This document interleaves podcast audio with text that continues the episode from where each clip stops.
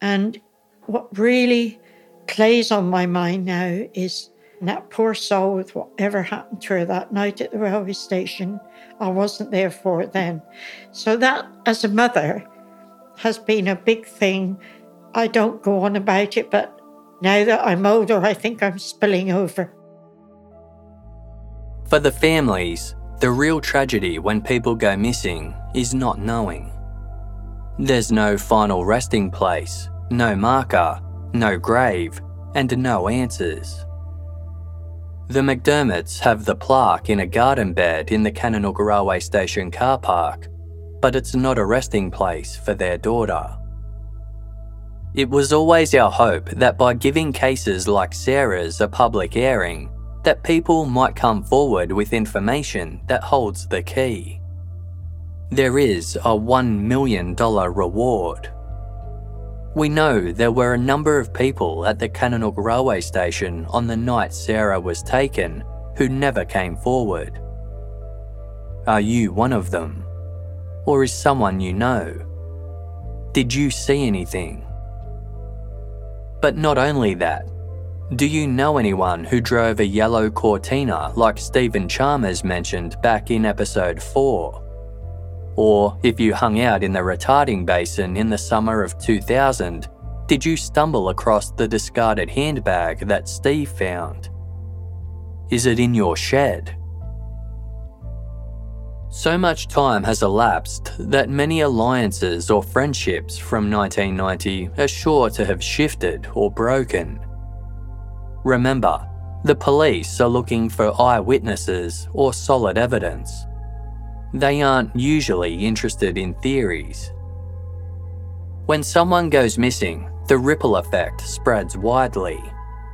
Peter and Sheila MacDiarmid are the public face of this, but her brother, uncle and friends of Sarah lost her too.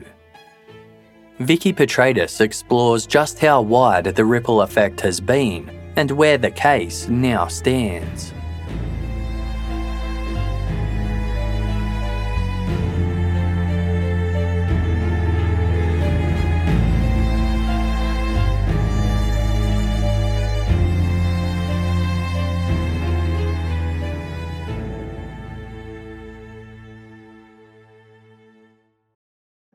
This episode is brought to you by Amazon Prime. You know Amazon Prime is not just a shipping subscription, right? It's got everything, including streaming T V and movies on Prime Video. And of course, Prime's fast, free shipping. Go from watching your favorite shows to getting your favorite things. Whatever you're into, it's on Prime. Visit amazon.com slash prime to get more out of whatever you're into.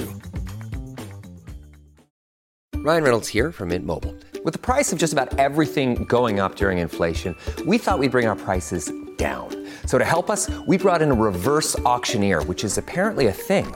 Mint Mobile Unlimited Premium Wireless. How to get thirty, thirty, how to get thirty, how to get twenty, twenty, twenty, how to get twenty, twenty, how to get fifteen, fifteen, fifteen, fifteen, just fifteen bucks a month? Sold! Give it a try at mintmobile.com slash switch. forty-five dollars up front for three months plus taxes and fees. Promo rate for new customers for limited time. Unlimited more than forty gigabytes per month. Slows full terms at mint mobile dot com. A while after Sarah went missing, the woman who had sold the house in Sky Road to the MacDiarmids paid them a visit. She was the one who had told Sarah to park at the Kananook Railway Station. Well, after Sarah disappeared, my parents were out staying with us at the time, and I was out hanging washing the garden, and the doorbell went, and my mother went to the door, and Mum didn't know this lady. She said, oh, I came to see Sheila. And Mum said, come in, you know. Well, she says, I- I've come here now. I don't know that I can. And, of course, it was her old house too. And Mum said, oh, yes, you must come in, you know. And with that, I came in, you see. And Mum called me. She said, there's a lady here to see you, Sheila. And, of course, when I came in, it was Val. And, of course, she just came and put her arms around me and whatnot. She says, I can't get over it. And I got her to sit down. And, of course, she was in tears. Mm. She said, I feel guilty. She said, I told Sarah that Kananook was the better station to use. I said, Val, don't you ever think like that. I said, that's nothing. I said, I said, you must not think like that at all. I said, I'm not even, wouldn't even give it a thought. You know, I said, that's nothing. And of course, she was in a terrible state, but we still keep in touch. I've heard this so many times over the years. People come up to me at author talks and tell me how guilty they feel because they did something or didn't do something that led to a crime. An example that springs to mind was a man who told me that his wife sometimes gave Natalie Russell a ride home from school. But on the day Natalie was murdered, the wife got caught up with something and, well, if only that hadn't happened. The thought occurred to me in that moment that this man's wife probably felt more guilt than the actual killer. Because nothing I've ever seen or heard or read about Paul Denyer suggests he felt genuine remorse for what he did. He even seems to put himself in the same category as his victims' families. In a letter to me, he referred to the crimes as the story which still hurts many people, including me. Interestingly though, according to Detective Larry Proud, the detective from the Delta Task Force who knew Jodie Jones from the streets of Saint Kilda, he believed Jodie felt genuine remorse for what she had done to James Halkett. Remember what Larry said in a previous episode. My impression was she was pretty ashamed of what she'd done. She wasn't heartless. She wasn't a bad kid. And I think she'd realised what she'd done and the consequences were going to be very heavy. So I think she started to minimise it then, but she wasn't boastful about it. She was upset about it. This was echoed in the statement of a man called Dennis, who was a friend of Jodie Jones. He saw her about an hour after the murder of James Halkett, when Jodie went to Theo's Cafe in St Kilda to talk to youth worker Brother Alex MacDonald about what she had done. In his statement, Dennis said, I walked over to them and Jodie said to both of us, I didn't mean it to happen. Then Brother Alex asked me to take her home and she said to Brother Alex, I'm not running from it. She was upset and crying. She had been drinking. I know she had been drinking with me earlier that day, but she wasn't overly affected by alcohol. I've seen her drunk on plenty of occasions and I know that she wasn't drunk at this time. It's interesting that in all the accounts of people saying Jodie told them that she was responsible for that thing at Kananook, remorse or regret didn't feature in any of it. Sure, it's possible that seven years in prison hardened her beyond all measure, and maybe she could talk about killing Sarah and express no regret. Still, it's interesting to note that in telling people she was responsible, regret and shame are absent. If she wasn't hardened beyond all measure, could this absence of any regret be because the story isn't true? Whatever Jodie's truth is, we may never know. Detective Cole Clark is left to ponder this. I remember some of the confessions were a little bit all over the place of what she'd done with the body and who was there and things like that. So I don't know whether she did it. She was certainly a very good suspect at the time and still is. She's no longer with us. She died from a heroin overdose some twelve months later. In the labyrinth of documents about the death of James Halkett, I came across a statement that offered a possible glimpse into Jodie's anger that led to the beating that night. A witness called Brett was at the beat in St Kilda and saw Jodie with a seventeen-year-old boy, who I won't refer to by name. A paragraph in Brett's statement caught my eye. He said the boy went away in the car with some bloke and was away for about twenty minutes. The bloke drove him back and dropped him off the beat again. As he drove off, Jodie kicked at his door. And just then, the guy that was bashed walked through the car park and Jodie called out to him. I think she called him a derogatory name for being gay and he told her to get fucked. He kept on walking along toward the beach, and she chased after him. She caught him in the middle of the car park and swung a punch or a hit at him. Reading this made me wonder about the reason her seventeen-year-old friend might have been picked up in a place called The Beat and then returned twenty minutes later. Was he one of the many teenagers making a living in one of the few ways available to street kids? Court documents said the boy had been on the streets of Saint Kilda since he was thirteen and kept himself by working as a male prostitute. Was Jodie angry that her friend had to do this? Did she turn her anger toward James Halkett, a middle-aged man walking through the beat late in the evening? Or was there another reason she kicked the door as the man drove off? I could be way off the mark here. According to Russell Smith, one of Jodie's co-accused, she didn't start the fight with James Halkett by suggesting he was gay or trawling the beat for young men like her friend. Russell said that when James Halkett walked past, Jodie started the fight by calling out, "I've seen better heads on a glass of beer." Jodie Jones lasted fourteen months after the disappearance of Sarah MacDiarmid. Most of that time she was in jail.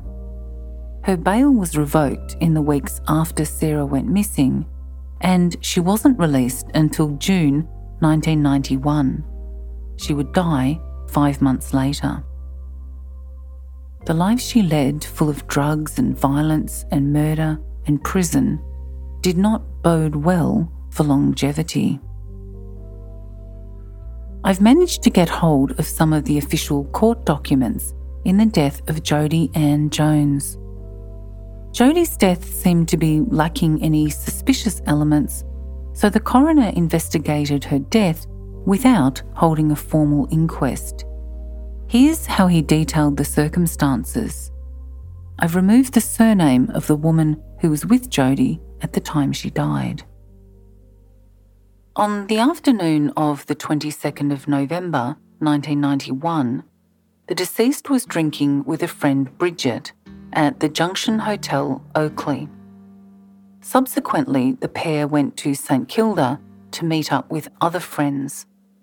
Once there, they acquired syringes from the Salvation Army and then purchased some heroin. They then went to a cafe in Fitzroy Street. At the cafe, Bridget met with two of her friends, and the four then proceeded to the Esquire Hotel in Ackland Street for the purpose of injecting themselves with heroin. While in the room, the deceased mixed up the heroin into liquid form, and each of the four injected themselves. A short time later, the deceased started to cuddle her. After some minutes, Bridget noticed that the deceased was not saying anything and tried to rouse the deceased, as she appeared to be unconscious. Attempts were made to rouse the deceased by all other three persons. When these attempts failed, an ambulance was called. It was then ascertained that the deceased had died. The deceased used heroin every few weeks, and as such, it will be easy for the deceased to overdose herself with the drug without intending to do so. Toxicological analysis found the heroin in her system and also a large amount of alcohol. The alcohol alone, which would have given her a reading of zero point two four, would have been dangerous. By the time Sarah MacDiarmid went missing, Detective Larry Proud had been deployed to Papua New Guinea as a peacekeeper during the war in Bougainville. He was there for six years. Larry still remembers being told that Jodie Jones had died. I got told, because I knew her so well, somebody told me in P N G that she died, and I was a bit upset about that. With Jodie gone, and some detectives believing she killed Sarah, it felt like the investigation seemed to stall. There were never any solid leads on the men who Jodie claimed were with her at the time. If they ever existed, they vanished into thin air. A coroner's inquest was held into the disappearance of Sarah MacDiarmid. All of the witness statements were compiled and put before the coroner. Some witness statements were included, but next to the person's name was the word deceased. Young people with drug habits were not guaranteed a long life. All up, seventy witness statements made up the brief to the coroner in May nineteen ninety-six. Detective Sergeant Kim Cox conducted a review of the investigation and presented his findings in a statement to the coroner. Here's what he wrote. Early information from a number of sources caused suspicion to rest upon one Jodie Jones. Subsequently, Jones was interviewed and denied any involvement. Upon reviewing this investigation, I assessed the evidence and information implicating Jones to be tainted, and I hold serious reservations concerning any comments made by Jones. Various persons have made admissions that they were involved in the death of MacDiarmid or present when MacDiarmid was killed. These avenues have been explored and those involved have admitted their comments were false. This has been a lengthy and protracted investigation. The circumstances surrounding Sarah MacDiarmid's disappearance received widespread media attention. There have been several public appeals for assistance. Many parts of Frankston and other areas were subject to intensive searching involving land, air and water operations by police and volunteers. All investigative tools and techniques have been utilised throughout the course of this inquiry. Numerous people have been interviewed and in excess of two hundred fifty statements have been obtained. A large number of suspects have been implicated as being involved in the death of Sarah MacDiarmid. All these persons have been interviewed and denied any involvement or exonerated. To date, sufficient evidence has not been gathered to charge any person in relation to the death. I am confident that on Wednesday the eleventh of July nineteen ninety, Sarah MacDiarmid travelled on the Frankston-bound train and alighted at the Kananook Railway Station where her motor vehicle was parked. I am also confident that at some time shortly after ten twenty p.m. she met with foul play and was killed at or near her vehicle. The questions of motive and number of offenders involved is a speculative one. Despite extensive investigations, neither the body nor the murder weapon have been located. It is my opinion that Sarah MacDiarmid has been murdered and her remains disposed of. In what was perhaps the only finding the coroner could come to, based on the evidence, the conclusion read, Sarah MacDiarmid alighted from the Frankston-bound train at Kananook Railway Station at approximately ten twenty p.m. on Wednesday, the eleventh of July, nineteen ninety. At some time shortly after ten twenty p.m., she met with foul play and was killed at or near her vehicle by person or persons unknown. Detective Cole Clark, who's now enjoying a well-earned retirement, hopes that someone will come forward for the sake of Sarah's parents. No one's come forward at this stage to say that they were involved in it. It would be lovely for someone to come out and just say that this is what's happened, this is where she is, and it had certainly put Peter and Sheila and Alistair's mind at rest. Not knowing what happened to Sarah left her family in a kind of hiatus that only families who've experienced this could possibly understand. That moment when you have to acknowledge that the search for your daughter is winding down without finding her, and you have to readjust your family to be one of three at the dinner table, not four. It's an unthinkable trauma with no end. After the death of Jodie Jones, fourteen months after Sarah died, it would sometimes seem to the McDiarmids that the police had decided Jodie did it, and now Jodie was dead, there was nothing more to investigate. But for them, it was never about who did it. It was always about finding their daughter. Added to the trauma of not knowing where she is, the McDiarmids have to also try not to dwell on what she went through on the night she vanished. You wonder, the fear. It's something I've said before, you don't dwell on it too much, but what was she like? Yes. What kind of fear was she in at the end? And that, yeah, no, no good no, thing. No. And it, and as we've got older, I think that's that plays on your mind all the more, you know. And if mm. we only had her back, somebody I think has to know something. Oh yeah. This episode is brought to you by Amazon Prime.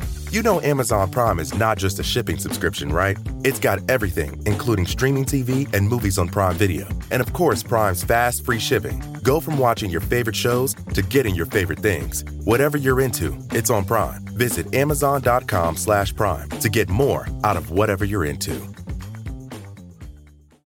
Ryan Reynolds here from Mint Mobile. With the price of just about everything going up during inflation, we thought we'd bring our prices down. So to help us, we brought in a reverse auctioneer, which is apparently a thing. Mint Mobile Unlimited Premium Wireless. How to get thirty, thirty, how to get thirty, how to get twenty, twenty, twenty, how to get twenty, twenty, how to get fifteen, fifteen, fifteen, fifteen, just fifteen bucks a month? Sold! Give it a try at mintmobile.com slash switch. forty-five dollars up front for three months plus taxes and fees. Promo rate for new customers for limited time. Unlimited more than forty gigabytes per month. Slows full terms at mint mobile dot com. In Sarah's investigation, detectives left no stone unturned. I remember once asking a senior police officer if they listened to psychics, and he told me, sure, we would listen to psychics, and if they led us to a body, we would then arrest them for murder. I don't think he was joking. So it was unusual for Victoria Police that in the case of Sarah MacDiarmid, Cole Clark told me they listened to psychics. We had about fifteen to twenty psychics contact us to say, I've had a dream that she's buried in, in sand under this location near a tree, and you've got your sceptics and you, you got your thing, but we went and checked every one of those out just to make sure, because it, it may, the psychic may have been the offender who was trying to tell you where he buried her. So those little bits of information all, all had to be followed through too. So it wasn't a matter of just spending the whole time on Jodie Jones and going, yeah, that's her, she's done it, we'll forget about everything else. It just doesn't work that way. So as a detective, you leave no stone unturned. Of course, an unknown person might have taken Sarah, but the two best suspects are Jodie Jones and Paul Denyer, one who said she did and one who said he didn't. Laurie Ratz reflects on the conundrum of this. I've always thought with Denyer that just because he said he didn't do it doesn't necessarily mean he didn't do it. And you can't work on the adage that, well, he's confessed to to three others, why wouldn't he confess to the fourth? Well, there may be a whole range of reasons. You can't look into his head. There could be a whole range of reasons why he might think he, you know, he'd get a longer sentence with four, or he could think of, who, who knows what his thought processes are. So I wouldn't just, because he said he didn't do it, it's for the same reason, because Jodie said she did do it doesn't necessarily mean she did, and with with Denyer, because he said he didn't do it doesn't necessarily mean he didn't.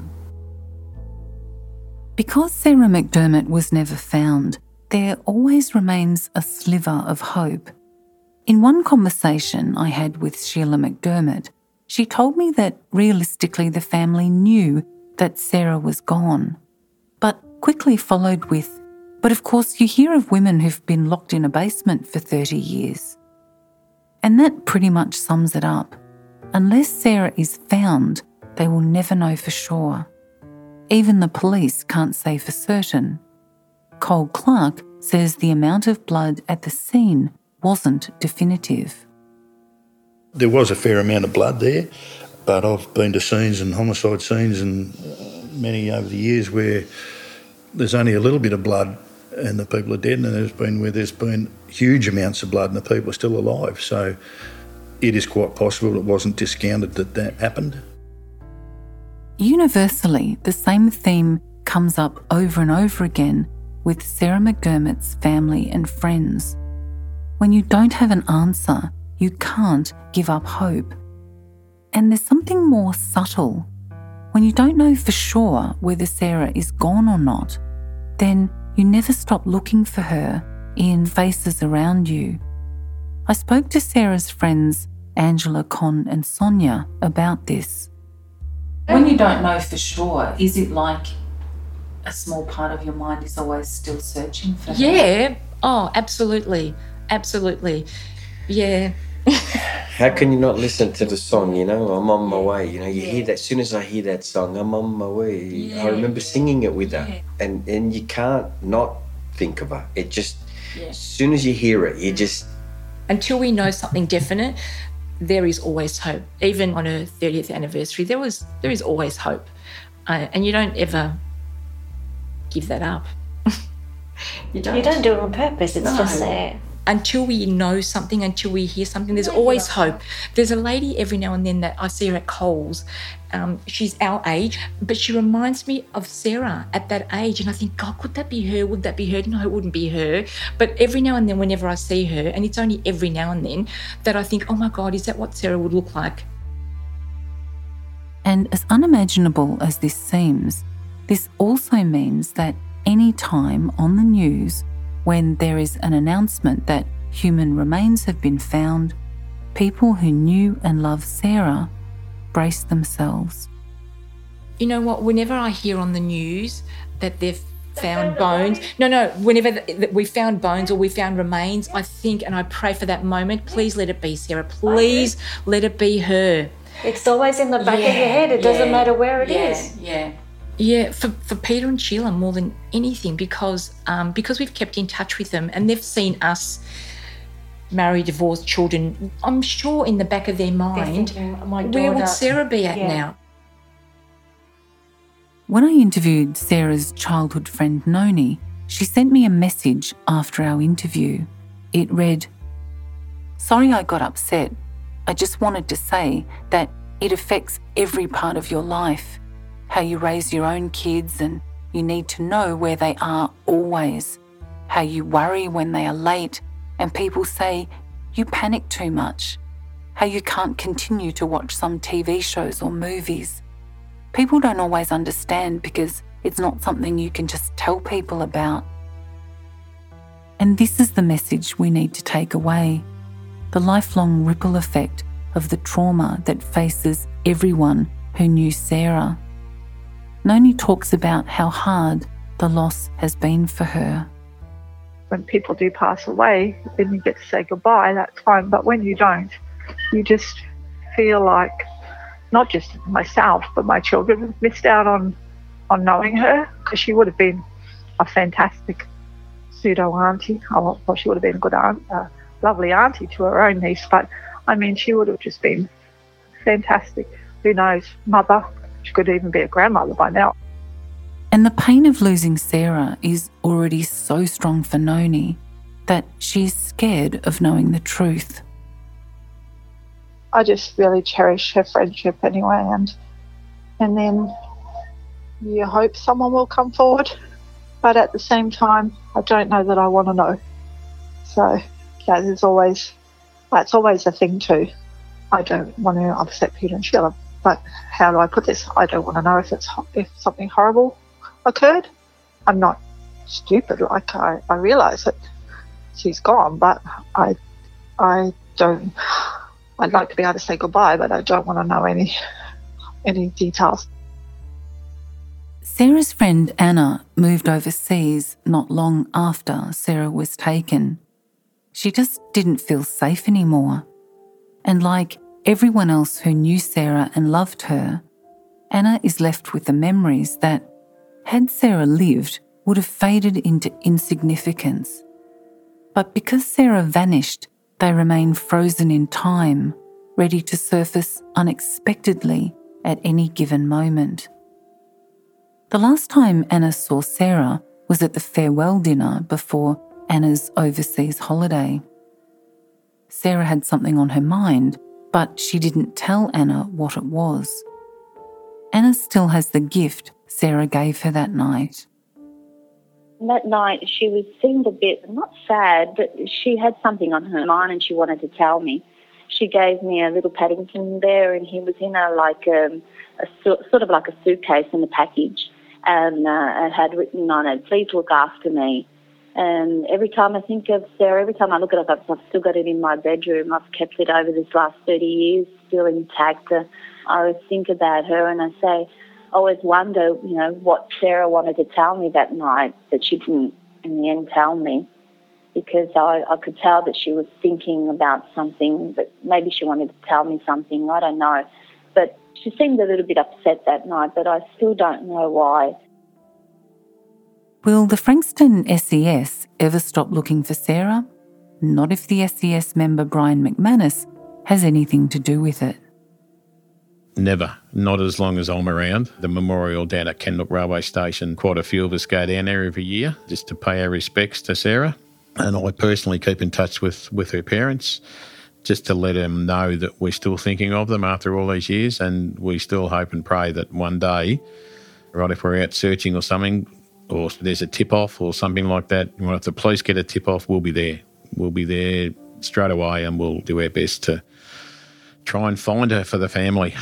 We keep our eye open the whole time we're, we're out. I mean, some of us that have been here for some time, if we're out doing a search, the comment always comes out, be nice to find Sarah, even now, because there's still a few of us here that were involved in that.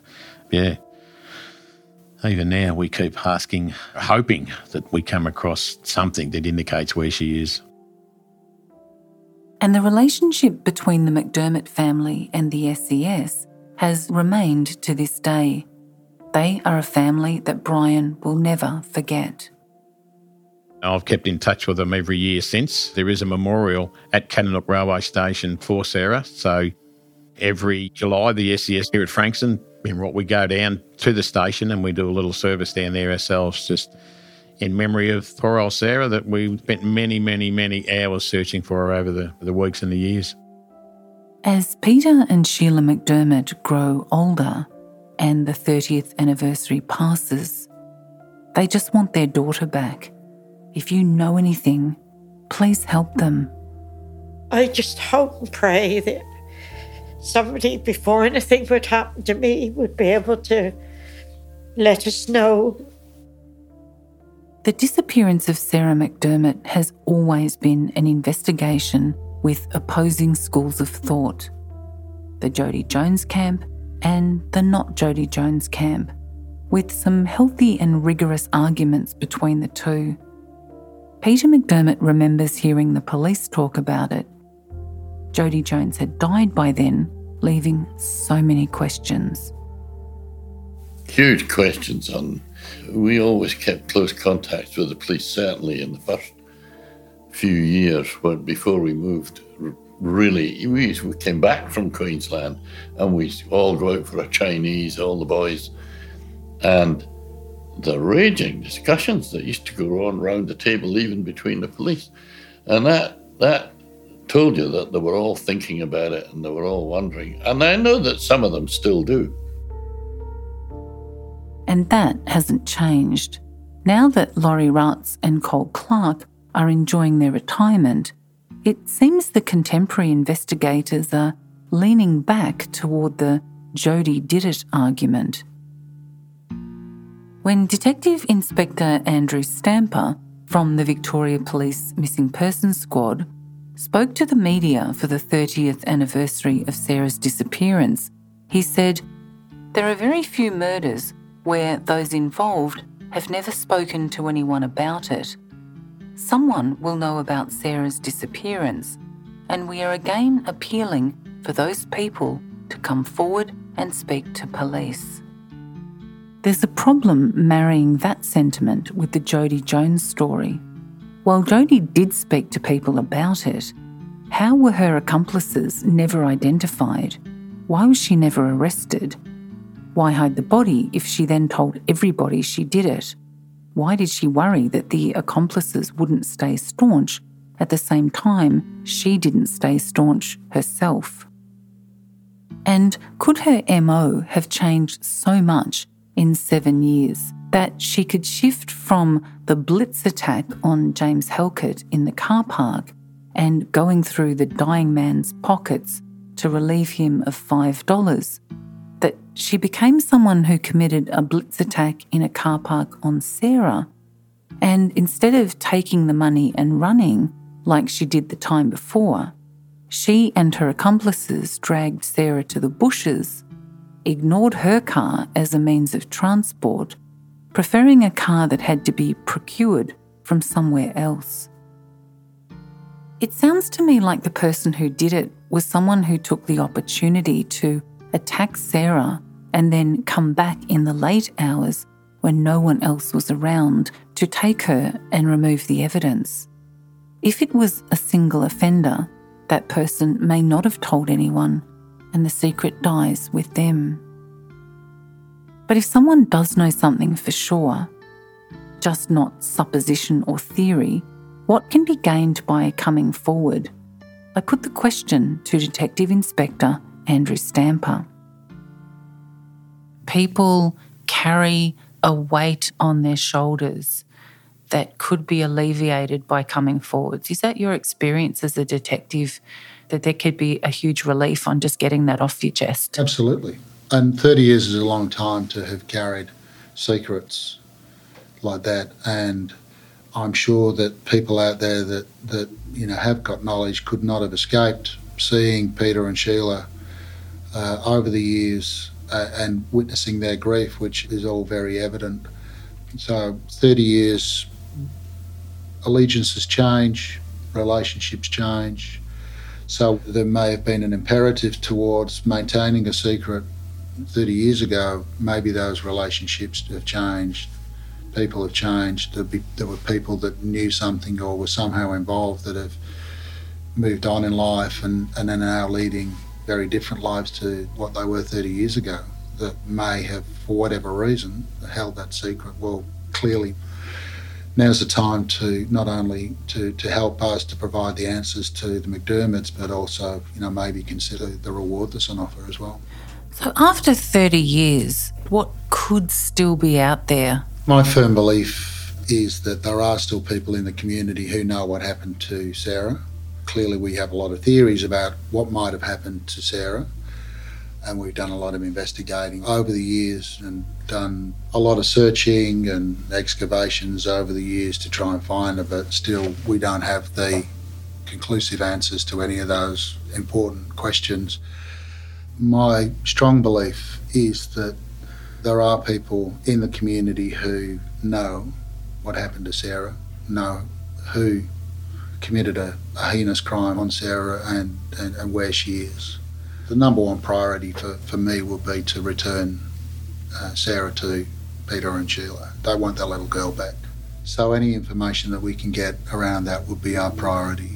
At the time, the police were calling for witnesses, and there was a man at the station on a bike, and there was a man at, at, on the station with a red jumper waiting on the opposite side of the station. People like that n- never ended up coming forward. So are we still hopeful that someone could say, hey, that was my dad, or that guy at work always used to talk about being on the station? Uh, this is the kind of information perhaps that people could be listening out for. Yeah, oh, absolutely. And obviously with a wide reach uh, such as we'll get with this podcast, uh, that could be possible, and I would be overjoyed if that happened.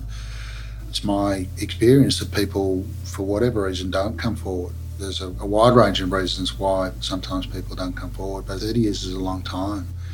So if people have been harbouring either a dark secret or just thought, well, that piece of information I had was useless, well, now's the time to actually let us be the judge of that and come forward in whatever means you can or want to, and let us check that out. So clearly what we're looking for is people that have specific information, and I'd be overjoyed if someone could come forward after thirty years and say, look, my dad told me that he was standing on the bridge and saw something, or that was me that was on the platform of the train when Sarah got off and I saw something, and I went to live in New Zealand afterwards and I didn't see all the media, and I'd be overjoyed if that happened. I think people that know what happened, that have held a really dark secret for thirty years. So whatever happened to Sarah, I think other people would be in some way involved in that, whether or not they've been involved in after the fact or somebody's told them something. And those are the people that we want to hear from. And I stress there's a million dollars on offer here for information that will lead us to getting some of those answers.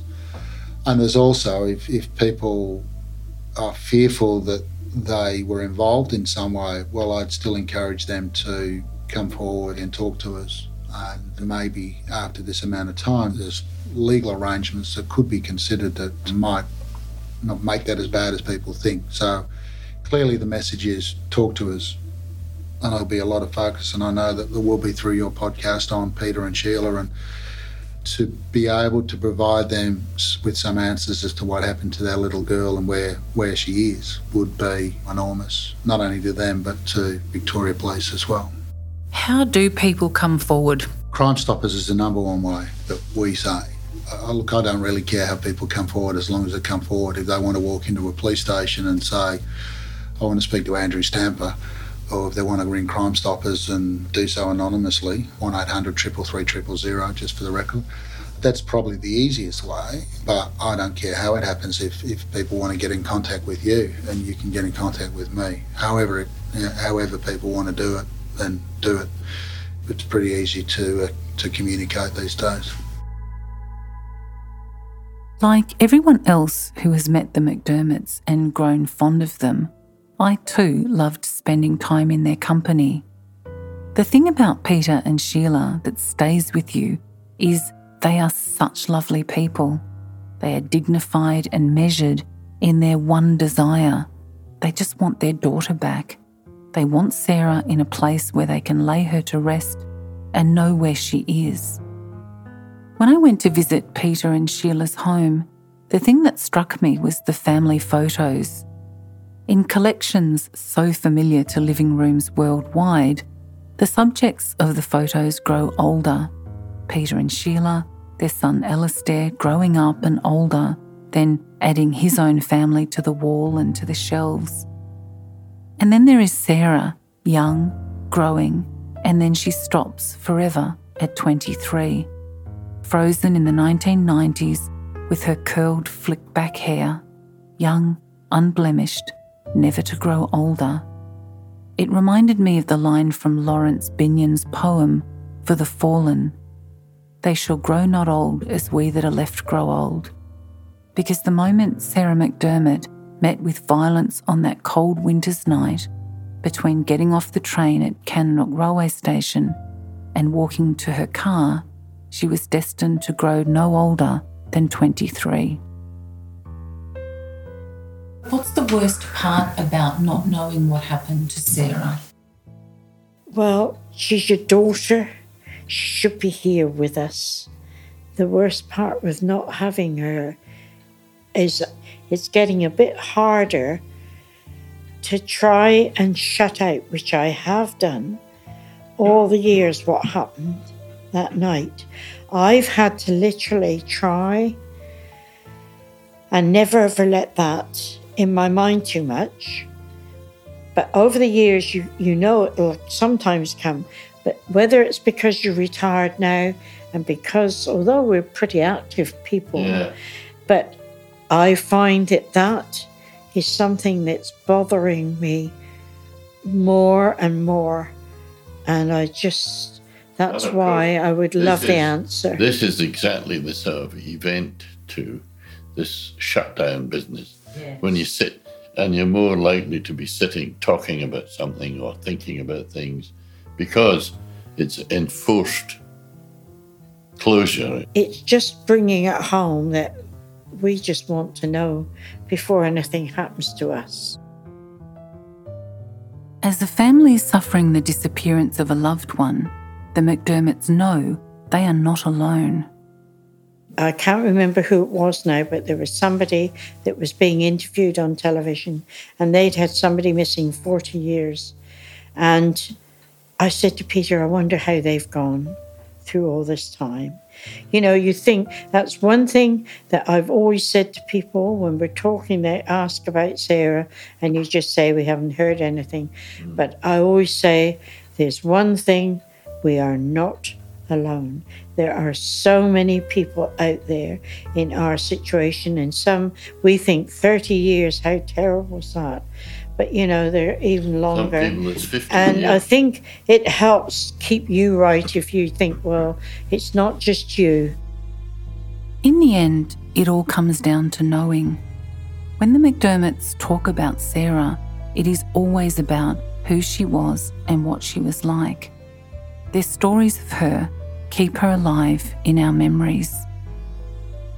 But it's just from her mother as to how I have felt about her being abducted. And I just hope and pray that somebody, before anything would happen to me, would be able to let us know even where she is, so that we could at least have her back and have her put where we would know where she was. And that, that would be a, a great thing for me before anything happened to me.